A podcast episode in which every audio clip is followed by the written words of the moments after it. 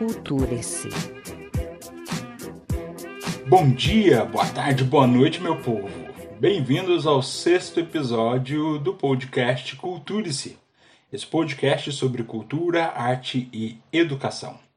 Eu sou Roger Angeli, professor de língua portuguesa, língua inglesa e literatura. E esse podcast, que está chegando aqui já no seu sexto episódio, tem como principal objetivo trazer algumas informações além da sala de aula, principalmente nesse momento de quarentena em que estamos vivendo e que alguns alunos meus inclusive estão utilizando desse material para poder estudar e ao mesmo tempo trazer informação, cultura extra em alguns outros episódios como a gente já teve aí Psicose e como a gente vai fazer de alguns outros livros e filmes no decorrer dessa caminhada. A minha proposta enquanto professor aqui é trazer um pouquinho do que eu sei, um pouquinho do que eu gosto para esse podcast e tentar trazer informação extra. No momento em que tudo parece ser tão grandioso, onde existe tanta informação e às vezes a gente não sabe como lidar com ela. Agradeço a quem está aqui comigo. Por favor, venha fazer parte desse podcast. Ouça mesmo. Estou muito feliz e a cada dia espero me soltar um pouco mais e poder falar um pouco mais claramente e fazer com que todo mundo tenha acesso a essa informação e aprenda junto comigo, porque toda vez que eu venho para cá eu também aprendo. Este episódio tem como principal objetivo aprofundar, ou na verdade esmiuçar, trazer mais informações a respeito do romantismo, que é um período literário importante no Brasil e no mundo, mas agora nós vamos focar principalmente no que é o romantismo no Brasil. Qual era o contexto brasileiro? Qual era a forma com que os artistas se expressavam, quais artistas eram importantes para a época e quais são as obras, principalmente dentro da literatura, que são importantes de serem conhecidas e de serem lembradas, lidas, revistas e analisadas para as provas da vida, para vestibulares, mas também para conhecer o Brasil e a sua história. Nessa primeira parte, vou fazer um resgate aqui, uma lembrança rápida e breve sobre o que é o romantismo. Lembrando que o romance marcou muito a prosa que era produzida durante o romantismo no mundo. Então, lembrando que romance é um gênero literário narrativo longo que tem sim a sua trama principal, seu personagem ou seus personagens principais ali muito bem elencados, mas que trata de subtramas e por isso se torna uma narrativa longa com várias camadas. Essa era a forma principalmente de expressão do romance dentro do romantismo. Lembrando que o nome romantismo também vem desse tipo de narrativa. Então, romance e romantismo estão atrelados. Nós lembramos de romantismo até hoje como essa história do amor a toda prova, ou dessas provas de amor que acontecem a todo momento, justamente porque era esse tipo de sentimento que era exposto nos romances e durante esse período do romantismo, vocês vão perceber na segunda geração romântica, o amor e a morte estão muito ligadas e morrer de amores era a forma mais corriqueira de demonstrar esse sentimento, né? Na literatura mundial, o romance era importante e na literatura brasileira também. Embora o gênero que a gente conhece hoje, né, seja datado já do século XVIII, ele sofreu muitas transformações quando o romantismo começou na Europa entre o final do século XVIII e o início do século XIX, que foi quando começou então a aflorar essa necessidade dos autores brasileiros de utilizar essa narrativa mais longa para criar, para contar a história e trazer ali então um pouco da produção literária brasileira romântica e de romance com maior força e com a cara do Brasil, deixando de imitar tanto e começando a criar coisas novas. Mas eu disse imitar tanto, né? Porque a imitação ainda existe, inclusive alguns padrões, vocês vão perceber, ainda existem. Como contexto histórico, nesse momento, vamos relembrar que em 1808, que é o início do século XIX, a família real tinha vindo para o Brasil.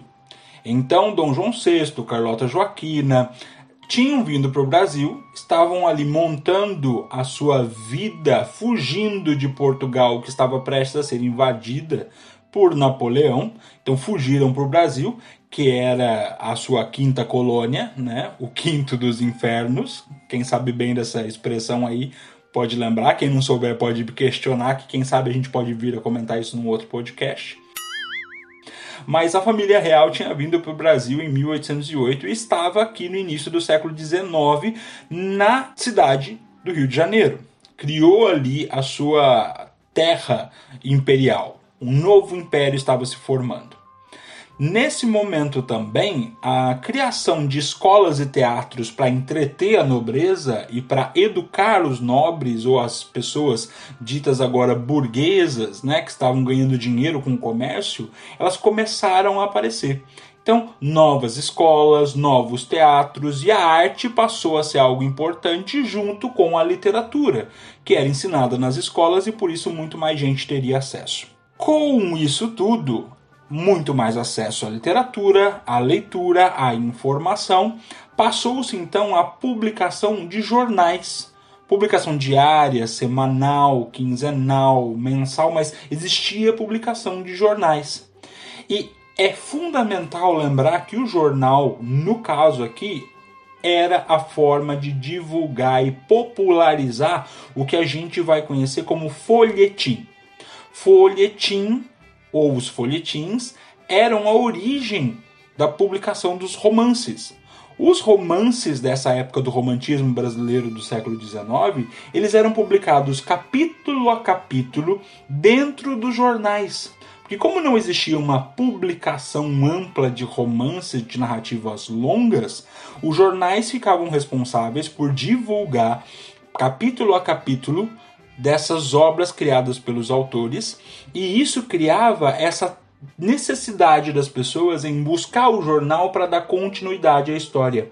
Então a literatura primeiro atingiu essa camada que tinha dinheiro para comprar jornal, essa camada que tinha informação, leitura, lembrando dos analfabetos, que eram em grande número no Brasil, e atingiu então a burguesia, atingiu Lembram que a gente falou no último podcast sobre romantismo? De que era uma arte ligada à burguesia? Então atingiu a burguesia e a burguesia queria ler mais sobre essas histórias contadas capítulo a capítulo como folhetins. Aqui um paralelo, se a gente pensar em folhetim, a gente pode lembrar, por exemplo, das novelas, que também são chamadas de folhetins, né? ou eram antigamente chamadas de folhetins. Por quê? Capítulo a capítulo, lançado diariamente e com aquele gancho, sabe? Aquela história que tem um gancho para continuar no capítulo seguinte. Então, essa história de folhetim que nós temos hoje, ou até os seriados que vocês assistem aí na Netflix da vida, esses tipos de narrativa filmadas, cinematográficas, em seriado ou novelas, são folhetins, ou são o que a gente conhece hoje como um tipo de folhetim, como era na época em que os jornais publicavam os capítulos dos livros. Façam esse paralelo. Nós temos uma narrativa longa, que pode ser uma série com várias, é, vários episódios e várias temporadas, e nós temos então capítulo a capítulo uma nova tensão, uma nova história sendo contada sobre mesmos personagens e que se ligam dia a dia ou semana a semana. É que agora vocês imaginam a tensão das pessoas esperando para sair o próximo capítulo do livro que elas estavam lendo né, ou da história que elas estavam lendo. Imaginem, por exemplo, Iracema sendo lançada capítulo a capítulo no jornal e as pessoas esperando para ver o que iria acontecer entre o romance de Iracema e de Martim. Nisso tudo, nós vamos ter então essa tensão que nós sentimos até hoje quando esperamos pela próxima temporada, né? Porque agora sai de 20 capítulos de uma vez ou 20 episódios de uma vez essa sensação, essa tensão de ficar esperando é, a próxima temporada da série era mais ou menos o que as pessoas viviam no século XIX, esperando o novo capítulo daquele folhetim que elas estavam acompanhando. E lembrando que quem está acompanhando isso é a burguesia. Lembram lá que eu comentei do Hegel no último episódio sobre o romantismo, naquela introdução? Então, essa epopeia burguesa, tá, moderna, essa história de eh, heróis da modernidade, o que era modernidade na época, né? Que é contado agora por meio do romance, não mais da poesia, como foi a Odisseia, a Ilíada. Então, essa epopeia burguesa moderna definida pelo Hegel é ali essencial para a gente lembrar qual era o público que lia. Quem lia era quem tinha acesso à literatura, à leitura, à alfabetização. Ou seja, quem tinha acesso a isso tudo eram os burgueses, eram os nobres, eram os ricos. Pensando ali que nós temos a família real portuguesa, aqui no Brasil, montando o seu território e seu terreno, isso tudo no início do século XIX, 1808, e que isso decorreu ali de adaptação tal, foi mudando. Nós temos uma outra data importante em 1822, quando Dom Pedro I, filho de Dom João VI, resolveu resolveu. Ele não resolveu nada, na verdade, né? Se a gente for pegar a história ali e for discutir um pouquinho mais sobre a história, a gente vai saber que Dom Pedro I, meio forçado por tudo que estava acontecendo no mundo, resolveu proclamar a independência do Brasil. Independência de Portugal, então nós não dependeríamos mais de Portugal para tomar algumas decisões. Só que ele largou o poder? Não, ele não largou o poder. Nós nos tornamos então um tipo de império em que Dom Pedro I era o imperador do Brasil, certo? E a coroa portuguesa continuava mandando da mesma maneira. Nós tivemos uma independência bem fajuta, né? Se nós estamos falando de um Brasil que deixa de ser ligado a Portugal, né, entre muitas aspas isso, nós temos então uma população brasileira que quer resgatar a sua identidade. Então o romantismo passa a ser uma produção literária e artística que precisa expressar ou que tenta expressar a identidade nacional. Uma questão que vai ser resgatada inclusive lá na Semana de Arte Moderna em 1922. Mas essa necessidade a partir de 1822 de criar-se ou de ter-se uma identidade nacional, o que é ser brasileiro, fica muito evidente nas obras literárias do romantismo no século XIX, a partir de 1822. Lembrando como informação importante que durante o quinhentismo, que é considerada a primeira escola literária ou período literário no Brasil, durante o Barroco, que eu já disse num outro episódio, inclusive, e o Arcadismo, que veio antes do Romantismo, não houve no Brasil uma prosa de ficção. A gente não tinha ali então recursos para produzir, para circular esses folhetins, os romances, não existia imprensa, Apenas as obras escritas em verso é que eram consideradas literatura, e muito disso vinha de fora. O que era produzido em verso no Brasil ficava muito restrito a um grupo muito pequeno, ou de pessoas letradas, ou de quem tinha acesso a essa literatura através de uma compra, ou da possibilidade de publicação. Até publicação ali manufaturada, feita à mão mesmo, e publicada e vendida então, a importância do século XIX de publicações que podem ser vendidas ou dessa imprensa que podia publicar em maior número e fazer a circulação disso através dos folhetins, através dos jornais da época.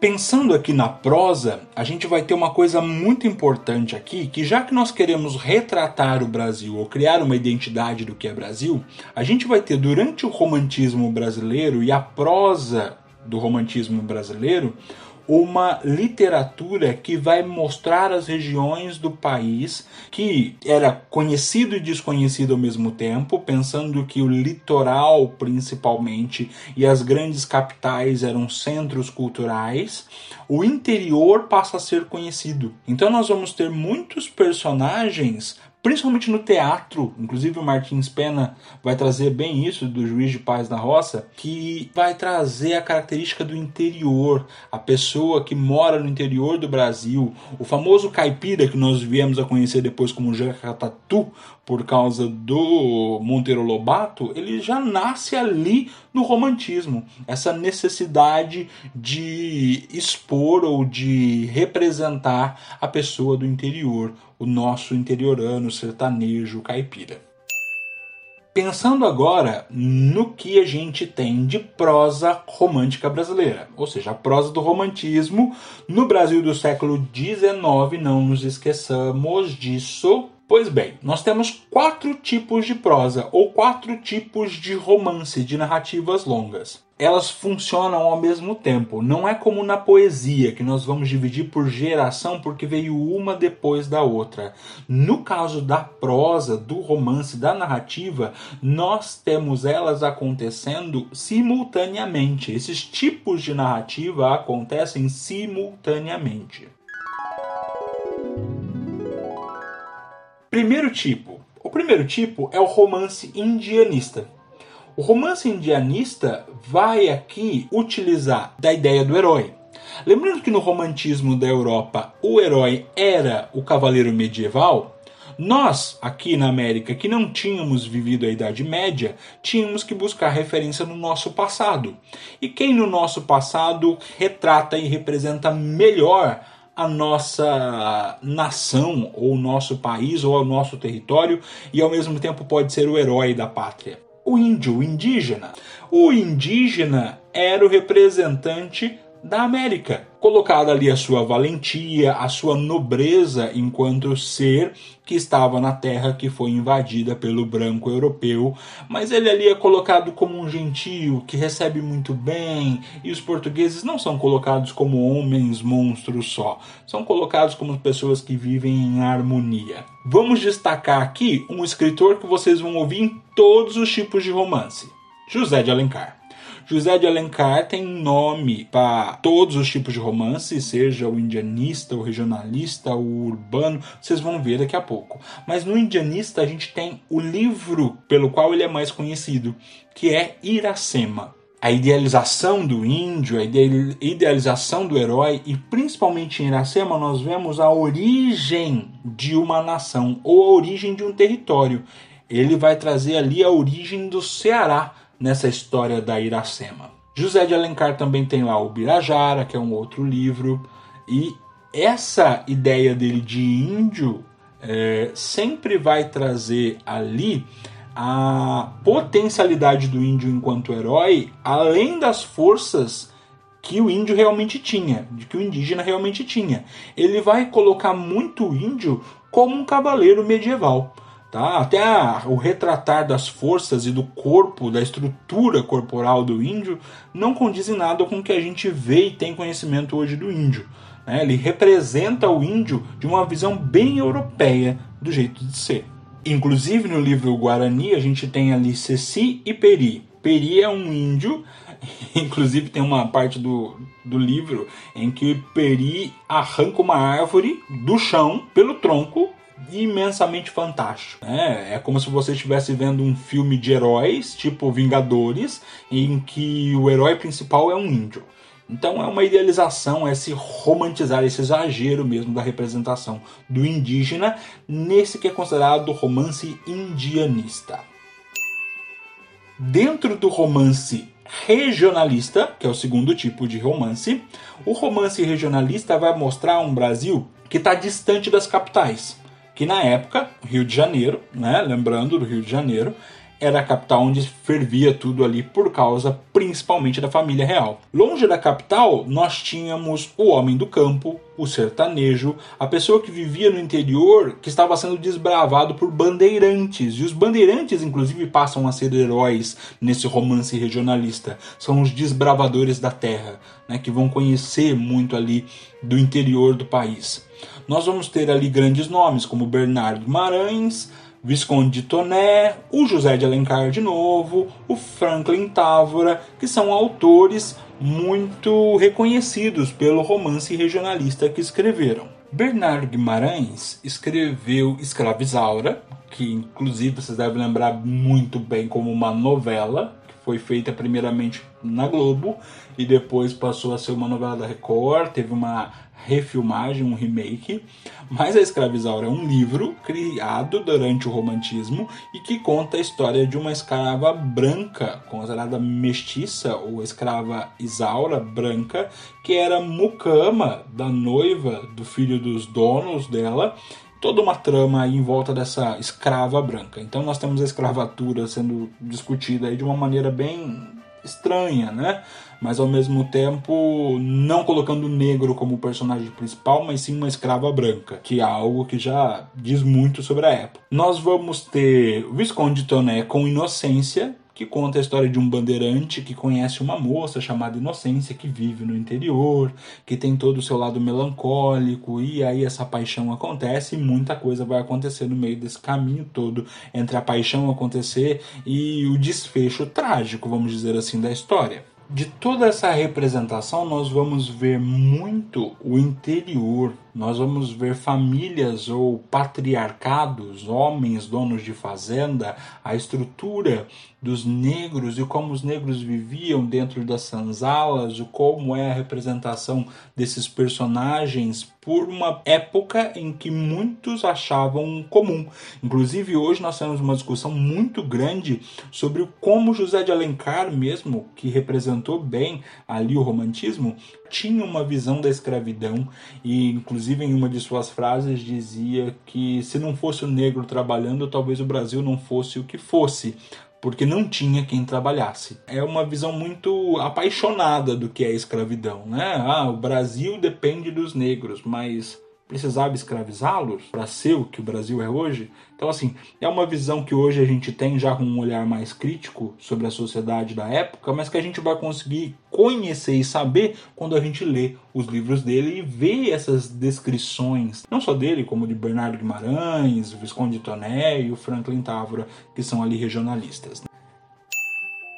Numa terceira parte, nós temos o romance urbano que vai enfocar os costumes da sociedade carioca, ou seja, vai mostrar a cidade, a capital, lá no segundo reinado. Vão se destacar aqui Joaquim Manuel de Macedo, Manuel Antônio de Almeida e de novo José de Alencar, lógico. Um romance da época e que é muito interessante de se ver lembrar. Memórias de um sargento de milícias. Aqui a gente tem um homem, Leonardinho, e o Leonardinho é o representante máximo do nosso malandro. Nós temos ali um menino que não gosta de estudar e que de repente vai se tornar uma autoridade sem vontade de fazer nada. É o nosso malandro vagabundo que tá ali ganhando oportunidades por ser branco ou por ter uma boa lábia, por saber falar bem, um belo gazeteiro, como descreve o autor, para que a gente entenda que o herói brasileiro tem muitas faces, inclusive essa face que até hoje nós temos de que o brasileiro dá o seu jeitinho para tudo e de que é um bom malandro. Então, vale muito aí a leitura e quem sabe pode ser aí um próximo episódio, a leitura de Memórias de um Sargento de Milícia.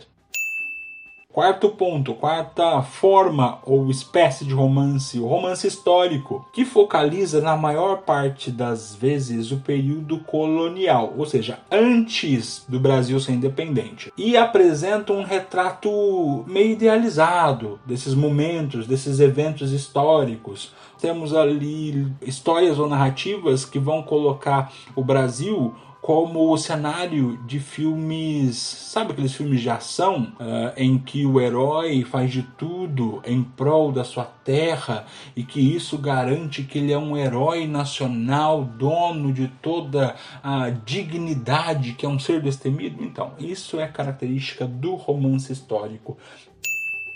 Vamos ter como marco principal, o marco inicial da prosa romântica brasileira, o livro O Filho do Pescador, de 1843, que é de Teixeira e Souza, e um livro que é muito comentado, que é A Moreninha, de Joaquim Manuel de Macedo. São dois livros importantes ali, O Filho do Pescador de 1843 e A Moreninha de 1844. O marco final é quando então o romantismo dá espaço ao realismo no Brasil. E a gente vai ter o Machado de Assis com o seu magnífico Memórias Póstumas de Brás Cubas, que por mais fantástico que seja, fantástico no sentido de fantasioso, vamos pensar assim, lembrando que é um defunto autor, ou um autor defunto, classifique como quiser, a gente vai ter ali muito da sociedade da época estampada nesse realismo nu e cru de Machado de Assis.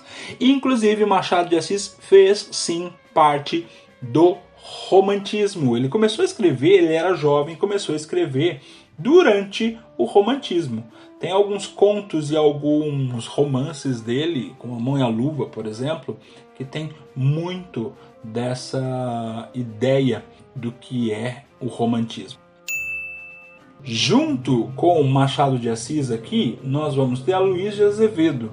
A Luiz de Azevedo é autor de O Mulato, que é também ali de 1881 e que deu início à fase do realismo e à demonstração do que era essa sociedade. Tanto Aloysio quanto Machado de Assis, que viram o romantismo e viram como tudo era retratado, vêm aqui para o realismo com um sopro de vontade de fazer de novo, ou vontade de fazer o novo e mostrar a verdade por trás dessas relações entre os brancos, os ricos e os pobres negros escravizados.